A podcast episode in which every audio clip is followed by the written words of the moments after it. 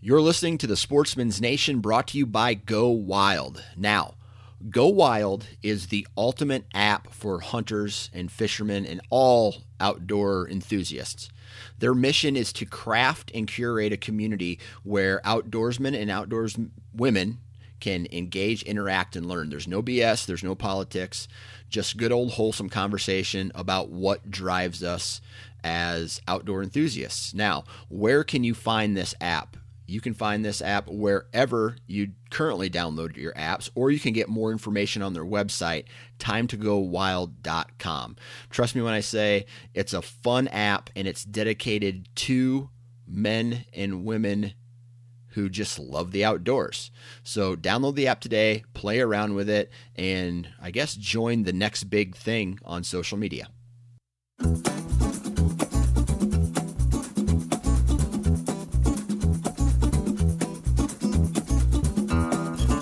Ladies and gentlemen, welcome to the Iowa Sportsman Podcast, the number one source for hunting and fishing information, strategy and tactics, as well as conversations surrounding conservation efforts and other outdoor activities in the great state of Iowa. I'm your host, Dan Johnson, and this episode of the Iowa Sportsman Podcast starts right now. And welcome back to the Iowa Sportsman Podcast right here on the Sportsman's Nation Podcast Network. Hopefully, you guys have had a great week since the last time uh, you listened to this podcast. But I tell you what, we got another great podcast today. And we are going to be talking with a gentleman named Mac Chilton. And Mac is going to talk to us about hunting on public land, especially for whitetails. Now, I don't know about you guys, but I am chomping at the bit to get out into the timber starting Monday, uh, October 1st. It's been a long time since I've sat in a tree stand, and uh, I want to get out and I just want to sit and get away from everything and enjoy my favorite time of year, the fall, in a tree stand chasing deer. Now, public land, right? We've all heard this public land. Public land. It's been beaten into us uh, over the past, I don't know, year. It seems to be a really popular topic amongst whitetail hunters. And today, Mac is going to kind of walk us through his experience on public land, some do's, some don'ts, some strategy, um, how to maybe interact with some other hunters, how to from a strategy standpoint how to avoid other hunters and uh, basically just talk to us about his strategy. And maybe you guys can take away some of that strategy when you're out on public land this upcoming season. So we got another great podcast. Let's quit wait wasting time and uh, let's get right to it. All right. On the phone with me right now mr mac chilton. How you doing man? I'm doing great. How are you? I'm doing good doing good. All right. So the reason that you're on this podcast today is because you recently wrote an article uh, for the magazine. And remind me again what issue that was. Was that for the September issue or for the October issue? Ah, man, off the top of my head, I can't remember. I want to say September, though. Okay. All right. So you got uh, the article is called Guide to Public Land Whitetails. And uh, so really quick before we get in and break this entire article down why don't you tell us where you're from in iowa and what do you do for a living? Yeah so i was fortunate enough to grow up in uh, southeast iowa a little town called bloomfield. And um, my family uh, had some private ground that i was able to hunt.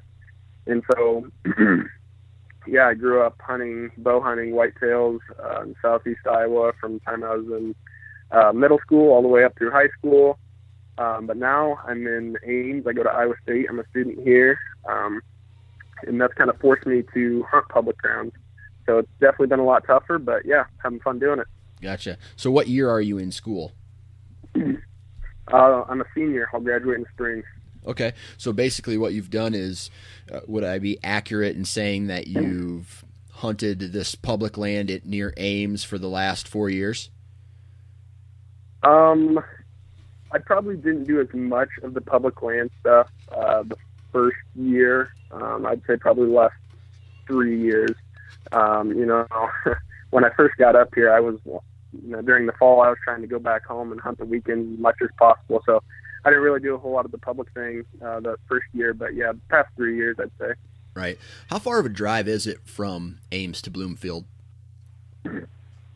Uh, it's about two hours, two hours, 15 minutes. Gotcha.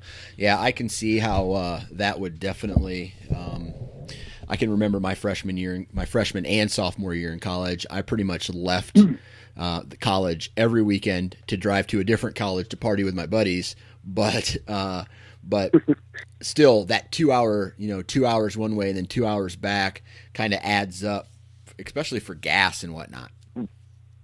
yeah, it definitely does. There's no doubt. So, let's break down this article because uh, I think there's going to be a lot of good information, uh, especially right now in the the hunting community. Public land is a real big buzzword that everybody's talking about, and everybody wants to learn how to hunt it better and hone your skills and all that stuff. So, just on a real high level, why don't you break down this article for us, and then we'll dive into each one of these separate little categories and uh, go from there. All right, sounds good. Yeah, so the first part of my article, I basically just talk about how public land hunting, it doesn't matter where you're at, it's going to be tough. There's obviously going to be competition, and then if you add in the fact that um, you know, we come from a state that's got 36 million acres. Um, 33 million of those acres are going to be row crops or hay fields. So it leaves very minimal, um, you know, wooded areas that wildlife are going to be at, be in. Um, and then it's very minimal public grounds. I think I saw somewhere around 500,000 acres in the state of Iowa.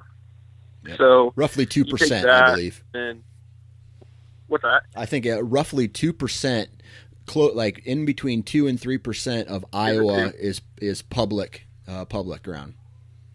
okay. All right. Yeah. And um, so very very minimal. Um, and then you know that's scattered all across the state into small portions. And then you've got non-residents coming in, and then you've also got resident public hunters. So it, it t- turns out to be really tough.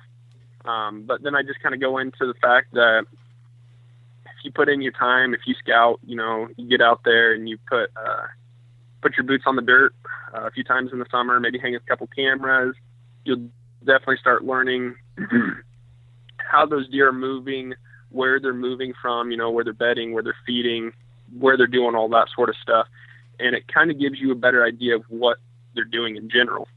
Um, and that gives you a leg up when it comes to everybody else who may not be doing this sort of stuff. Okay. Um, then I kind of move into getting secluded.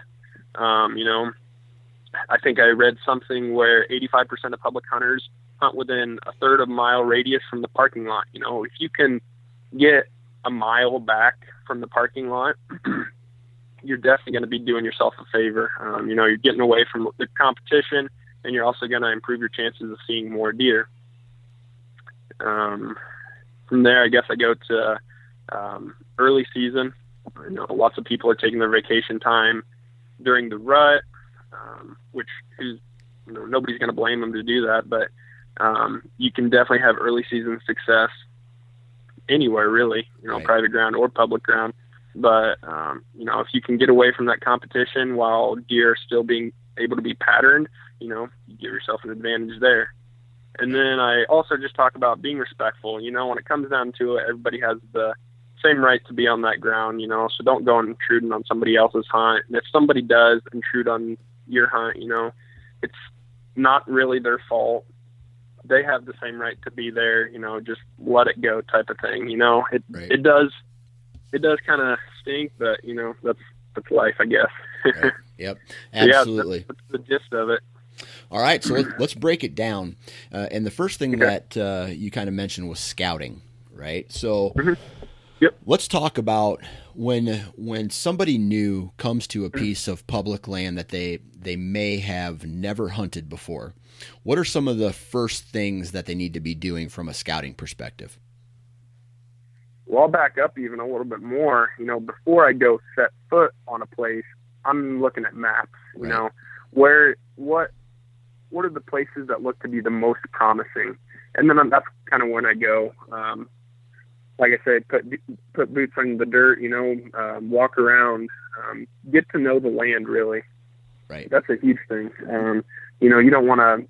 October first rolls around and you grab your tree stand and you go head out, and that's the first time that you've been out on the property. You know, that's just not a good idea, really. Right. Um, so just look for those feeding areas. Like I said, look for those bedding areas. Um, look for trails. Um, general deer sign. Gotcha. And if you're not seeing it, keep moving. Right. So backing backing up to what you said about maps, what kind of maps, whether it's a physical map or or maybe a digital map, are you using to do your scouting before you actually step foot in the timber? So basically, all I've used is Google Earth, and then just recently I've started using onX Maps. Um, I think it's thirty dollars, and you get thirty dollars for the year, and you get um, a single state, or you can do maybe like a hundred dollars, and you get the whole United States.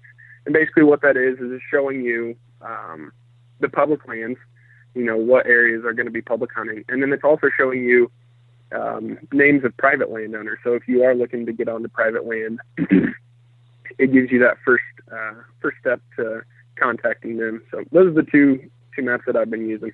Right. So when you're doing your scouting on the map first, and it sounds like you're you're using specifically digital maps, let's say, uh, and let and let's use Google Earth because more people have access to Google Earth than let's say um, onX. Why don't you s- start talking about what specifically are you looking for um, on a digital map that may spark your interest and say, hey, okay, I need to go check that place out. Okay.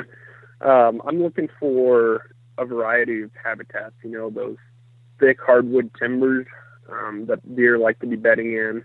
Um, I want to look at um, ag fields where they're going to be feeding in. look at like um, uh, if there's any sort of like CRP, um, if there's any, um, I don't know, just like cedar thickets, you know, those can be huge uh, attractants for deer. Um, all those sort of things. And then if you hone that down into finding those those specific things in one area, you know, you can almost bet that there's going to be deer there. So that's Gotcha. when you want to get get out and check it out and really kind of fine fine tune that. Right. And I'll just add something. Um, one thing that I really like to look for when I go scouting, whether it's on public land or um, or private ground, is transitions between cover.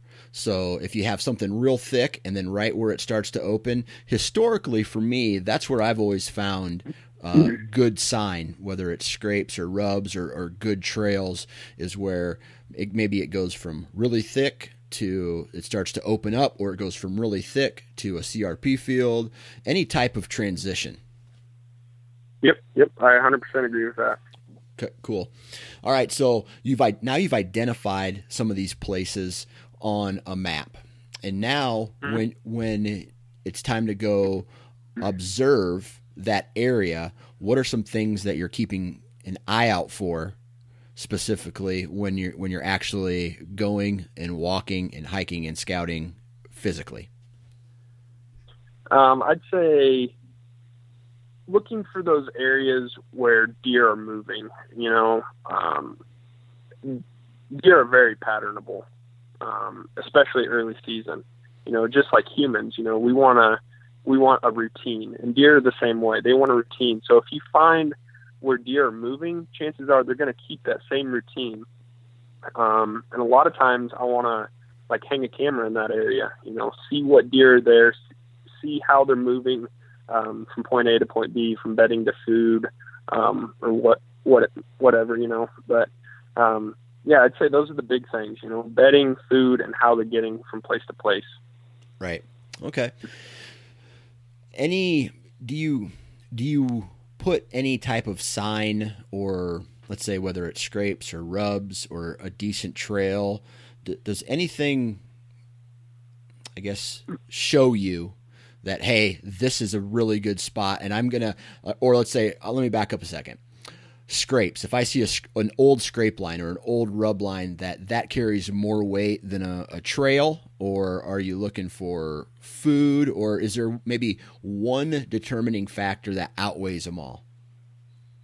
I don't know if there's one that's greater than the other, uh, but definitely if you're seeing all these signs, if you're seeing scrapes, if you're seeing rubs, if you're seeing trails, if you're seeing food, if you're seeing bedding areas, and you're seeing that in a in a general vicinity, you know that's obviously um, that's going to be a spot that you're going to want to be in come fall. Um, but like I said, I guess I haven't really noticed that one would necessarily be greater than the other. Right. Okay. So the scouting, um, I know a lot of people scout at different times of the year. Is there a time of year that you feel it's better to scout in, or maybe, hey, I've passed, uh, you know, the Iowa season starts here in one week almost. So, mm-hmm. it, you know, it starts October 1st. We're recording this on the 19th. Is there maybe a point of no return for scouting? Like, hey, I'm not going to go in there and scout unless I'm hunting, or I prefer scouting this time of year? Um, you know, you can you can scout at any time of the year. It's how how much scouting and how much effort you're putting into it. You know, this time of year, a lot of people are going out and they're looking over bean fields. You know, kind of doing that sort of a thing. Um, and I guess maybe that was even a couple weeks ago, maybe that they were doing that. There really isn't a ton going on right now. But then during season, I mean, you're still scouting during the season. What are deer doing? How are they moving? Type of thing. Right. After season ends, you know, when you're doing your shed hunting, you're still kind of adding that to your memory bank. You know, okay, right. I found this shed here. Where is this deer um, bedding? Where is he moving? That kind of rolls through the back of your mind. Right. Um, you know, I like to go out turkey hunting seeing deer while I'm turkey hunting. That's just one more thing. And then obviously, you know, your earlier summer scouting type stuff. Yep. But so I mean, it's a never-ending thing. I guess uh, what I see myself doing um, more of would be the the early summer scouting, um, and even later, I guess. Just but running trail cameras is a big thing too. I mean, you don't have to be out there twenty four seven. Um, running trail cameras will do a lot too. Yeah. I'm a huge fan of, I guess you would say, early spring, late winter scouting, where yep. the sign is, it's almost like it's fresh, right, from the previous year. You get to see yeah. the well used yeah. trails, but all the vegetation is off of the. Uh, of the trees, so that way yeah. you can see all the terrain features in the timber. Definitely. Yep. So, yep. I don't know. That's that's, but you know, as as we all know, just because the sign's there then doesn't mean the sign's going to be there the next year or you know what I mean. So that's just and plus exactly. it's, it's, all yeah. historic data. Yep. Right. Yep. So then you know you're you're doing your scouting, you know, and sometimes some of these public pieces can be thousands of acres. And sometimes they can be really small, let's say like 50 acres or whatever. Uh, but how do you go about you know after while you're doing your scouting after you've picked these places out on a map you scout them how do you determine what is you know because if you have like 6000 acres of private ground i mean how many acres do you have up in ames that you hunt that you have access to in that area there's a ton that i could hunt you know right. i mean beyond what I can even imagine. Right. Um, the track that I do hunt, I've kind of limited myself. So it's like a, I want to say it's probably eight to ten thousand acres, something like that. Yeah. But I limit myself to probably 500 of those acres that I'm going to be on because gotcha. I think it's the it's the part that looks the best. It's the part where I can get away from other people, and it's the part where I know there are deer there, and there are some pretty nice deer there. Gotcha. That's that's what I'm trying to do. I think that saves a lot of running around and hassle and that sort of stuff. Where should I hunt? You know, that sort of thing. You know, it's just I limit myself to that one spot, and I don't know if that's good. I don't know if that's bad, but that's just what I've been doing the past couple of years here. Okay, so how I know we talk about sc- scouting, right, and and looking for that mm-hmm. sign, but how do you take that next step and narrow down to from that 10,000 acres to that 500 acres? I think it goes back to what we talked about the you know looking on the map and finding those terrain features where I think this is what looks the best. You right. know, now let's go out there and see if it actually does look the best, and kind of going from there. Gotcha. Okay. So then, you know, public land, uh, and I, I want to jump to um, I want to jump to this next because as we all start to hunt public land, we we all we start to realize that this is not my property, right? I can go do whatever I want on it and hunt it, but you do run into other people. So yeah, hundred percent. Yep. So you mentioned something about pressure and competition, right? And mm-hmm. I, I have a feeling that if there's a lot of pressure and there's a lot of competition, how do you weigh out like hey man i know there's a good buck in here but it's heavily pressured and there's a lot of competition uh, with other hunters how do you how do you weigh that right so it's maybe that area is worth putting up with all the other hunters uh, because the quality is so good or hey man there's too many guys here i'm out that's a tough question and i think that varies from person to person but I I guess I've never had to be put in that sort of a situation um, yet. At least I'm sure I will. But when it comes down to it, you know, dealing with one or two guys that are in the area, that's not a terrible thing.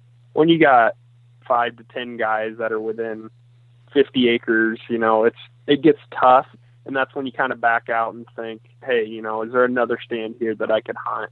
Um, I guess I don't really know how to answer that, but yeah. Yeah. Yeah.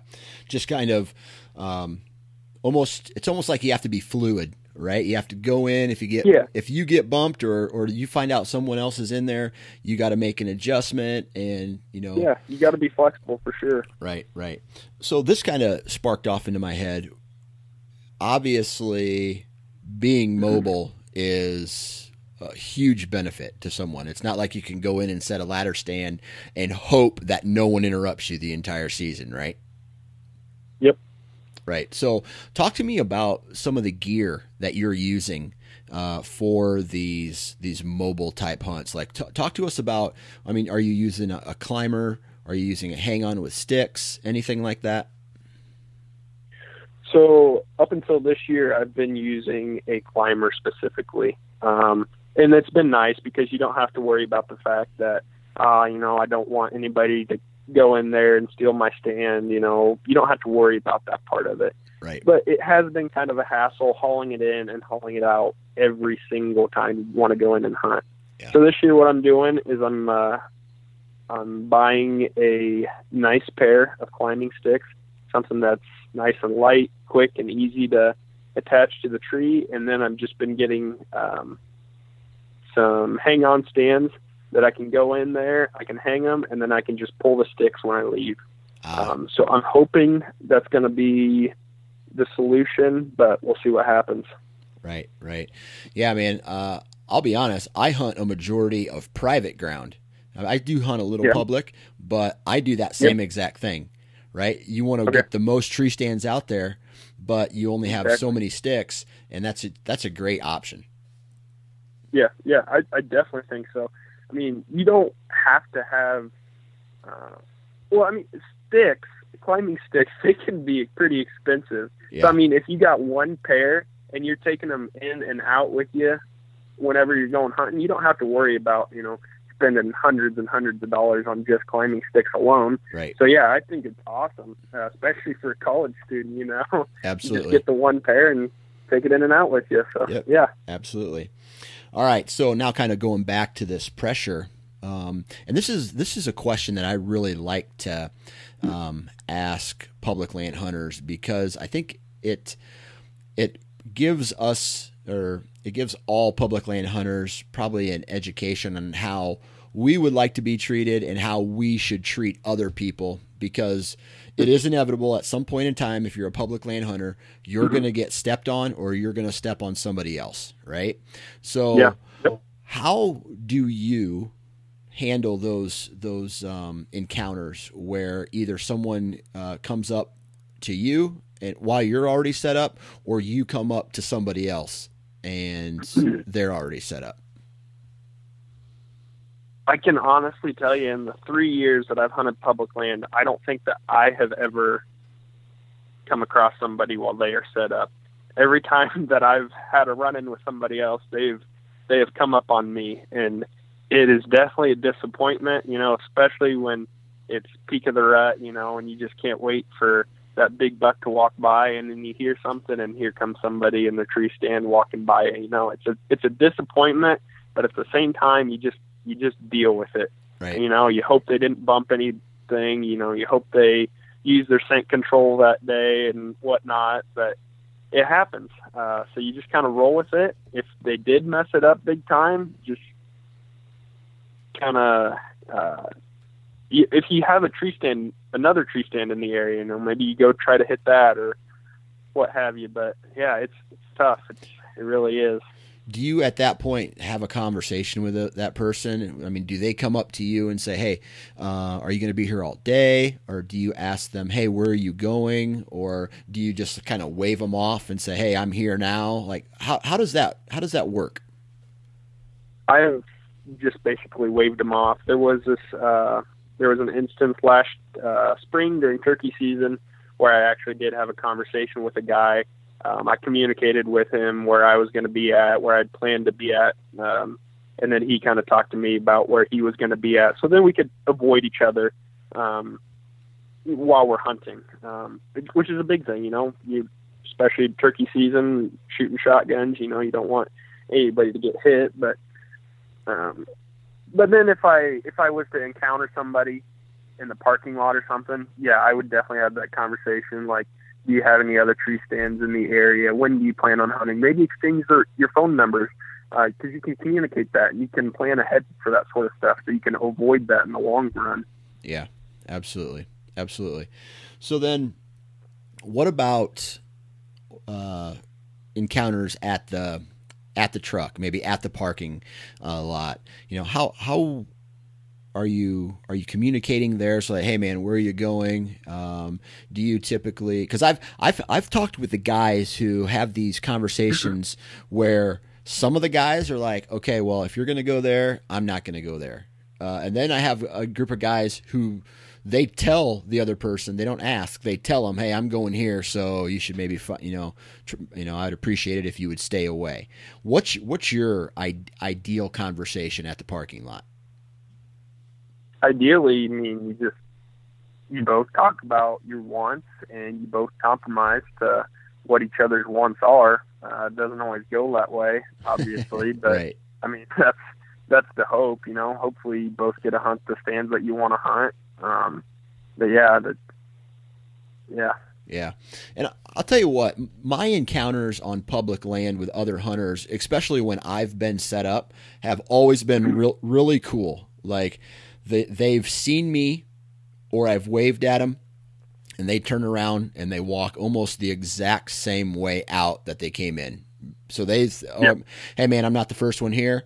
I'm out of here. Right. So it's all, every one of them for me. I've never really had a bad public land experience. Now I know there's guys out there who have talked to me about, you know, um, talk to me about the, uh, those horror stories, right? Where, yeah. you hear even even you hear in some of these higher pressure states like uh, Michigan and Pennsylvania, of like dudes getting in fist fights.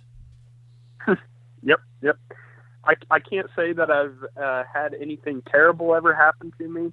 Um, I think the one thing that has, uh, I was turkey hunting a couple years ago, and I was set up, and I had gobblers all around me going off on the roost, and it was just starting to come uh, daylight, and I had somebody. They obviously knew I was there because I was calling, and they just walked right across the field in front of me and got in front of, of uh, got between me and the turkeys. So that was the one thing. And then he came up afterwards, and we talked for a little bit. But I mean, that's that's frustrating, you know, when they know that you're there, but they choose to keep going through. That's right.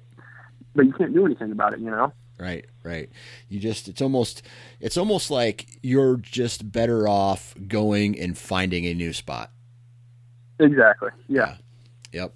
All right. Now you mentioned patterning, right? So on, mm-hmm. you know, you've hunted a lot of private ground as well, and you've hunted a lot of public ground. So talk to me about your um, this this patterning idea that you have. Um, do you do you feel that deer are harder to pattern or easier to pattern on public land? Hmm. I guess I've never really thought about that concept. Um, I would say probably harder though. Gotcha. Um, if you think about all the other traffic, all the other people that are in there, how they're moving around, that sort of thing. It's bumping deer. Um, I don't think deer are probably as consistent. Um, but when you find those spots that people aren't going to, you know, a mile or so out of the parking lot, then you start to see more consistencies. I think.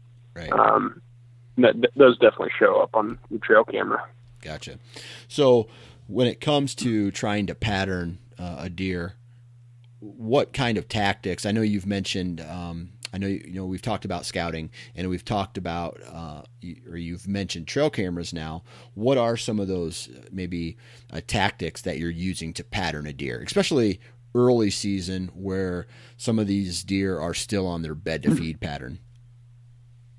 Yeah, um, basically, you know, if it's a spot that I've never been to, um, I'm going to look for those trails um, where deer are obviously going on. I'm going to look for maybe a few scrapes, something like that, stick out cameras um, in a general vicinity. And then once I start picking up deer, start figuring out where they're coming from, where they're going, you know, then you can move cameras around even more and pinpoint pinpoint certain locations of okay, this is um, the 10 acres that he's coming out of and this is what how this is the trail that he's taking to get to food type of thing. Right. Okay. So once you do identify those uh, places i mean what are you are you waiting for specific winds are you looking at access routes? I mean do you ever hold up or do you go straight in for the kill uh you know if i was hunting private ground it's wait for that certain wind. It's wait for that cold front. You know, it's don't pressure him too much.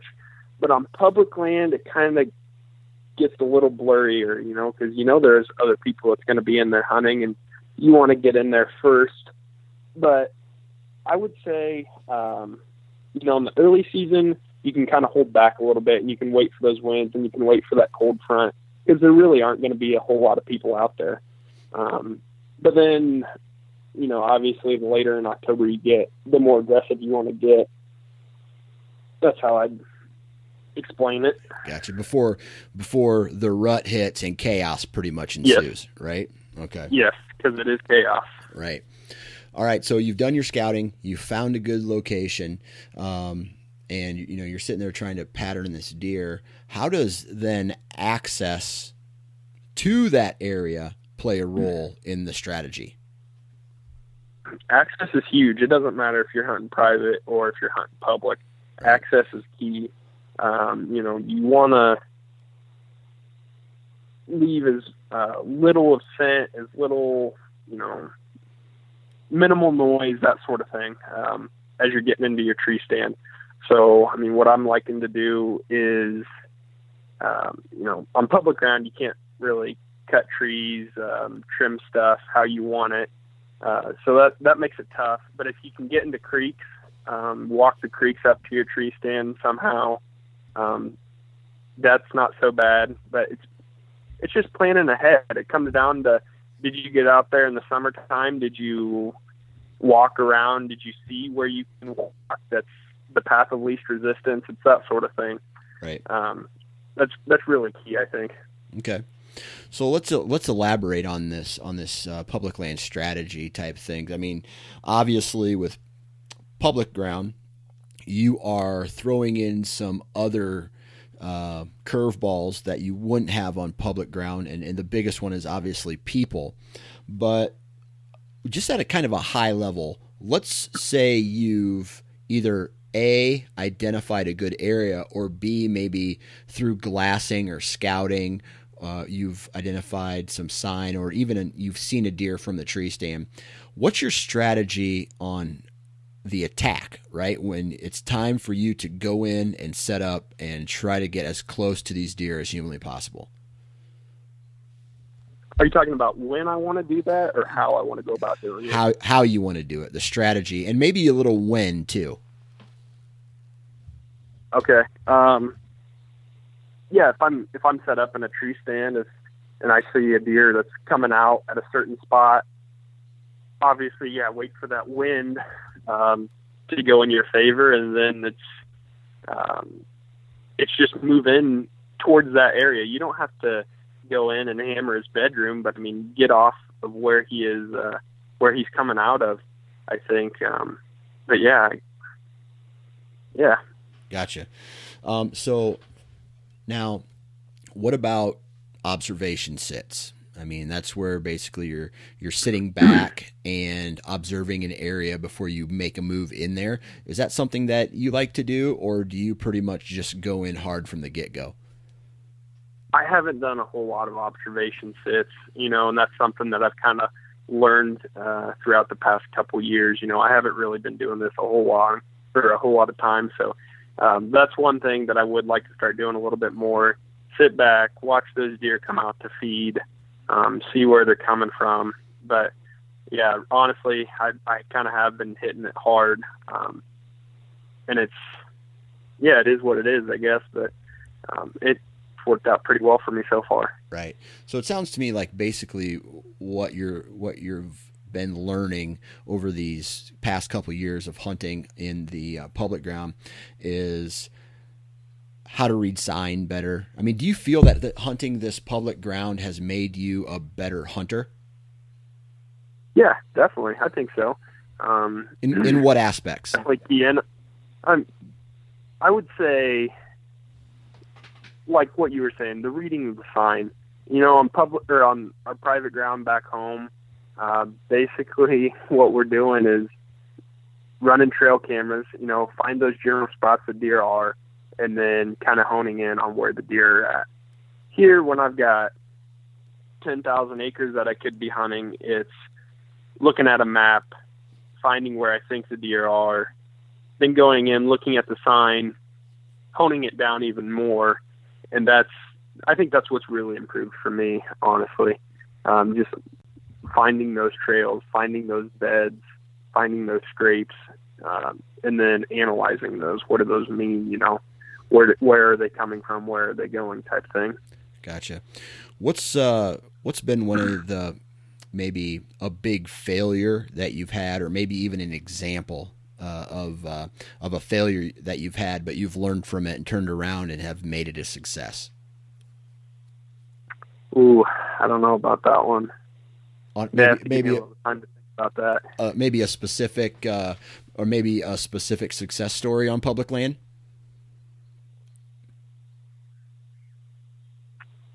I'll go back to the failure. Um, I think going in too hard. Um,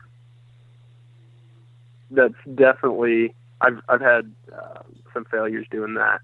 You know, trying to get to a tree stand and pushing it in too far, and then all of a sudden you're blowing deer out of there.